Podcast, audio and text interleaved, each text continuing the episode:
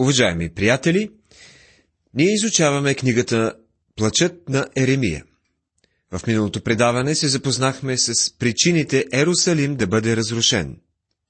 На първо място това бе грехът на народа и на второ Божията правда и справедливост. Всичко това се описва с елегиите на Еремия в глава 1 и 2. Сега започваме глава 3 от книгата Плачът на Еремия. Всяка една от главите в тази малка книга оформя един цял акростих.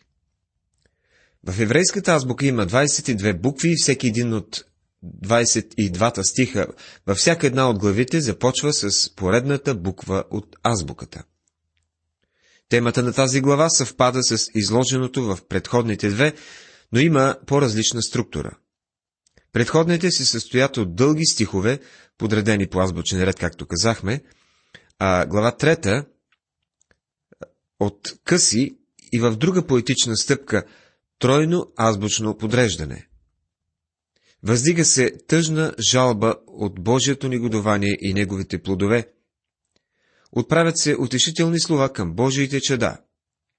Независимо от окаяното им положение, пророкът ги съветва да изпълняват дълга си.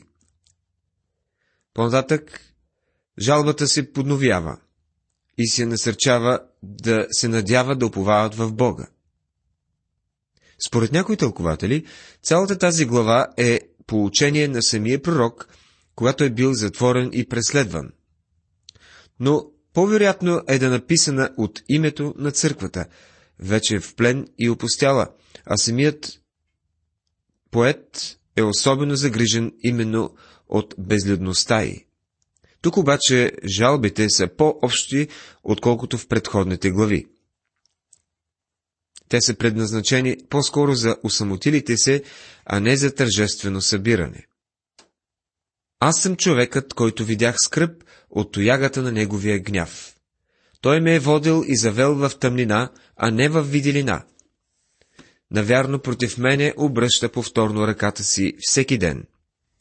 Застари месата ми и кожата ми. Струши костите ми.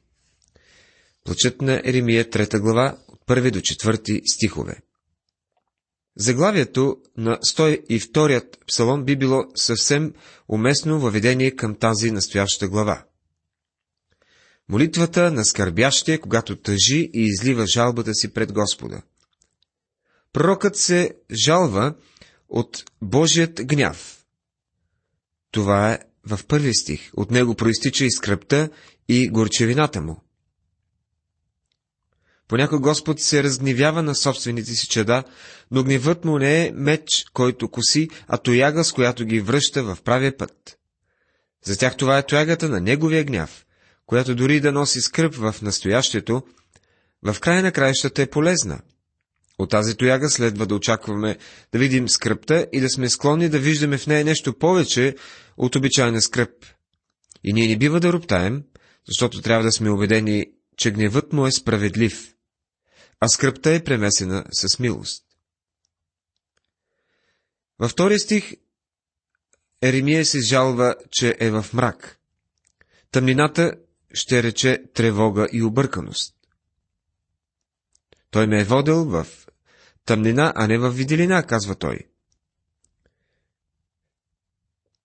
В третия стих се жалва, че Бог се е обърнал срещу него като враг. Когато Господ обърне ръката си против нас, ние се заблуждаваме, че е отвърнал и сърцето си от нас. Но това не е така.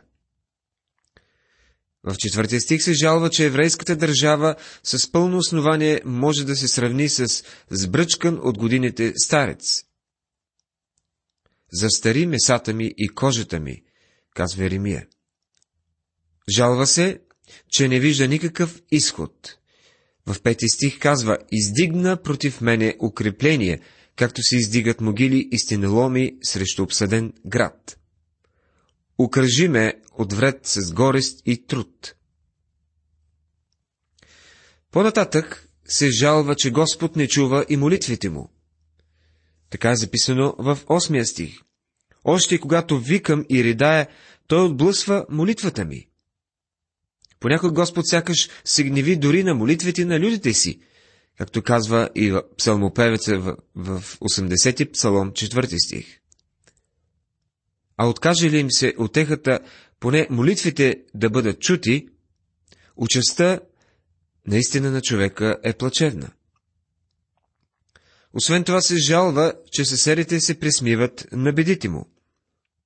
Станах за присмех на всичките си люди и за песен на тях цял ден. Всички се забавляват с е, възмездието към тях и най-вече с скърбите на пророка. Жалва се, че е на път да загуби надеждата в своето избавление. Но възкликва в 18 стих, Надеждата ми е като че ли отдалечена от Господа. Той вече не може да уповава на Бога за подкрепа, понеже той е неумолим Бог. Жалва се, че скръпта му се храни от всеки спомен за бедите и мислите му са тъй меланхолични, както и перспективите. Плениците във Вавилон непрестанно носят в памета си всички беди при обсадата. Плакахме, когато си спомняме за Сиона. Никога няма да забравя Ерусалим, казва псалмопевеца в 137 псалом. Този човек Еремия беше видял и преминал през много тъга и трудности. Здравето му беше разбито поради тревогите за Ерусалим. Той е човек, който не беше безучастен към унищожението на своят народ. Той не беше от тези, които тичат наоколо и викайки, крещеше, нали ви казах, защо не ме послушахте? Напротив, сърцето му беше съкрушено. Неговият отклик също така ни показва как се чувства Бог. Той не е някъде далеч. Той върви близо до тези, които му принадлежат. Господ Исус каза, няма да те оставя, нито ще те забравя. Послание към евреите, 13 глава, 5 стих. През каквото и да минаваш, приятелю, можеш да си сигурен, че той е близо. Последете обаче 21 до 24 стихове. В тях се казва така. Обаче това си наумявам, поради което имам и надежда, че по милост Господня ние не се довършихме, понеже не чезнат щедростите му. Те се подновяват всяка заран. Голяма е твоята вярност. Господ е дял мой, казва душата ми. Затова ще се надявам на него. Отчет на Еремия, 3 глава, 21 до 24 стихове.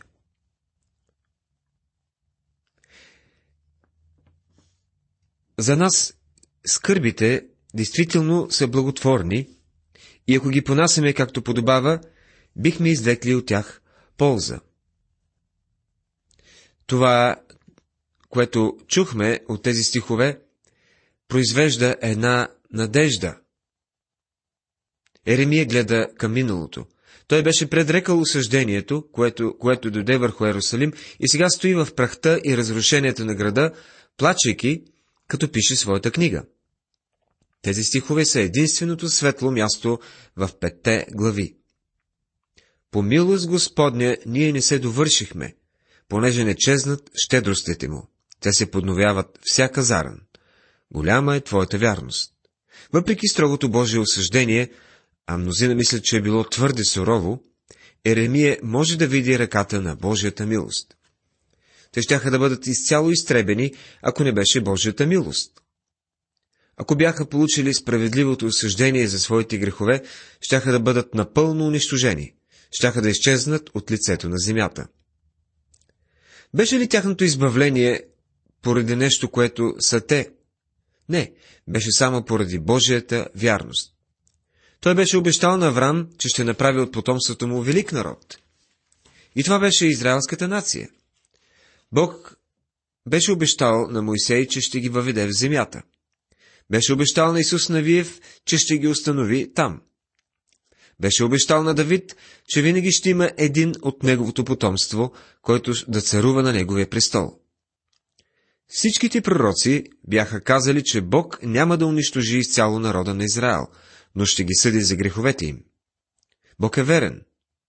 Той ги съди, но не ги унищожава до край. Верен остатък винаги е оставал и в крайна сметка те ще станат велик народ отново. Днес много хора с основание, изучавайки Божието Слово, се питат, Бог ще съди ли България? Политиците си мислят, че няма, но ние мислим, че ще я съди. Рос Прайс коментира за съвременното звучение на книгата така.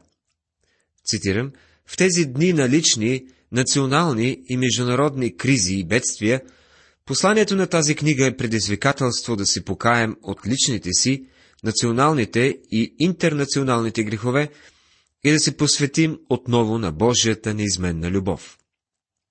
Въпреки, че тази любов винаги присъства и непрекъснато бива изразявана, святият и справедлив Бог трябва непременно да осъди непокаялите се грешници. Когато християнинът види Христос в книгата, тогава той ще може да приложи нейните истини по най-различни начини. Честото споменаване на Господа в книгата може да се приложи към служението и на Исус Христос. И причината за това е, че делата на Бог Отец са едно с делата на Неговия Син. Например, когато четем «По милост Господна ние не се довършихме», ние можем справо да кажем «Поради милостта на Христос ние не сме довършени». Затова говори и Юда в 21 стих.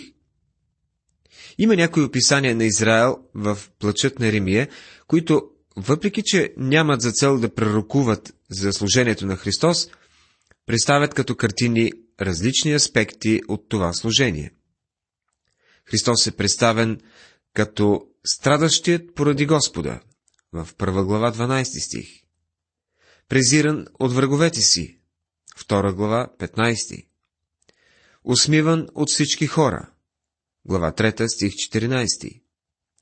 Този, който бе бит и обиждан, глава 3 стих 30 и плачещият пророк. Матея 23 глава, стих 37 и 38. Искам да разгледаме още един стих от тази трета глава. Благ е Господ към уния, които го чакат, към душата, която го търси. Добро е да се надява някой и тихо да очаква спасението от Господа. Добро е за човека да носи хомот в младостта си. Нека седи на семе и мълчи, когато Господ му го наложи. Глава 3, от 25 до 28 стихове. Мнозина младежи са отведени в плен. Пророкът им казва, че е за тяхно добро да понесат хомота на пленничеството и че ако работят, те да оправдаят Божията цел, носейки този тежък хомот, сами ще се уверят в това. Тук като че ли си има предвид хомота на скръпта. Пророк Еремия носеше хомота, който Господ му наложи още от своята младост, и той казваше това от личен опит. А и мнозина вече са се убедили, че ако го понасят в младостта си, то е за тяхно добро. Те се смиряват иначе биха били горделиви и необоздани. Подобно на млад бик, не привикнал към хомот. Но кога да понесем хомота така, че той наистина да ни е от полза в младостта ни? И Еремия обяснява. Когато понасяме скръпта си безропотно, когато човек седи на семе и мълчи, тогава той може да разговаря с Бога, да влезе в общение с него чрез собственото си сърце, карайки да замлъкнат всички разбунени съмнителни помисли. Когато понасяме скръпта си със смирение и търпение, от хомота може да се извлече полза само от онзи, който тури устата си в пръста, както се изразява. Не просто да запуши устата си с ръка, в знак на подчинение, а в знак на скръп, припомняйки си греха. Онези, които се разкаиват истински за греха, ще изпитат щастието да получат голяма надежда чрез Божията милост. Така също, Ние ще се обучаваме и ще има полза от този хомот, когато сме дълготърпеливи спрямо онези, които са били средство за сполетелите ни беди. Но също така сме готови да простим. Нашият Господ ни оставил пример за такова поведение. Който умее да понася презрение и укор, да подаде бузата си на онзи, който го бие, без да отговаря на горчевината с горчевина, ще открие, че е добре да носи хомота и че това ще се превърне в негово духовно предимство. Уважаеми приятели, ние продължаваме напред и сега започваме глава четвърта. Глава четвърта е размишление. Седейки сред руините и пепелта на Ерусалим, Еремия описва ужасът на разрушението на неговия град и реданието на хората, отвеждани в плен от Навуходоносор. Всичко е толкова ужасяващо, че се изкушавам да пропусна такова мрачно послание. Но трябва да приемем фактите, че Бог е и праведен, освен, че е Бог на любовта. Бог осъжда греха и той е праведен в това си дело. Юда не прие пълното Божие осъждение поради Божията милост. Авакум казва, в гнева си помни милостта. Книгата на пророк Авакум, 3 глава, 2 стих. Бог никога не забравя да бъде милостив. Винаги има изходен път за Божиите люде, ако те ходят по неговите пътища. Тази глава представлява още един поднесен по азбучен ред жалебен плач по разрухата на Ерусалим, като съдържанието е подобно на това в първите две глави. Тук пророкът оплаква унижението на онези, на които преди е била отдавана почет. Оплаква сполетелите ги нещастие, дължащи се на глада. Това е записано в първите 10 стиха. Оплаква плечкосването на Ерусалим и признава, че причина за всички беди са греховете на първенците. По-нататъка предрича унищожението на едомците, които са тържествували при падането на Ерусалим. И най-светлите думи в тази четвърта глава са последните стихове, когато казва, че Сион ще се освободи от плен. Чуйте първите два стиха на глава четвърта. Как почерня златото? Измени се най-чистото злато. Камъните на светилището са пръснати край всичките улици. Драгоценните синове на Сион, равноценни с чисто злато, как се считат за глинени съдове, дело на гранчарска ръка. Еремия сравнява златото с младите мъже от Сион. Най-напетите мъже от Юда, които бяха като златни съдове, сега бяха земни съдове от пръст. Те бяха разломени. Това е ужасяващата картина, коя, която се плаща на войната. Убиват се най-прекрасните и смели млади мъже в една нация. Ние, българите, сме горд народ, макар и да сме унижени от економическата криза. На много хора им се казва да бъдат да изглеждат добре, да мислят добре за себе си, да мислят положително. Дори това е получение и за християни. Един християнски психолог казваше, че трябва да ставаме всяка сутрин, да поглеждаме в огледалото и да казваме «Обичам те». Може би на много от вярващите не е нужно да им се казва такова нещо, защото те вече обичат себе си. Апостол Павел казва, че не трябва да мислим повече, отколкото трябва за себе си. Ако мислим повече за себе си, отколкото трябва, ще открием, че сме просто едни пръстни съдови. Във второто послание на Тимотея Павел уподобява вярващият на глинен съд. Но въпросът не е от какъв материал са съдовете, а как се използват. Дали сме съдове, които използва Господ или не? На сватбата в Кана Галилейска Господ Исус накара слугите да изкарат старите очукани делви, които очевидно бяха изтикани някъде в ъгъла, докато свърши сватбата. Той използва тези стари съдове да снабди с вино. Той можеше да използва тези съдове, но трябваше те да бъдат напълнени с вода. А водата е Божието Слово. Когато ние, като стари съдове за вода, се изпълним с Божието Слово, той може да ни използва. Младите мъже от Юда не бяха служили на Господа и се бяха превърнали в потрошени парчета от съдове. В четвъртия стих се казва, защото езикът на бозайничето се залепя на непцето му от жажда. Децата искат хляб, но няма кой да им отчупи. Обсадата на Навуходоносор беше ужасно нещо. Хората страдаха в града. Вместо да се предадат, те се противяха и гледаха как малките им деца умират. Това е ужасно нещо. Но не сочете се с пръст към тези ужасяващи неща, защото, приятели, абортът е убийството на, също така убийство на малки деца.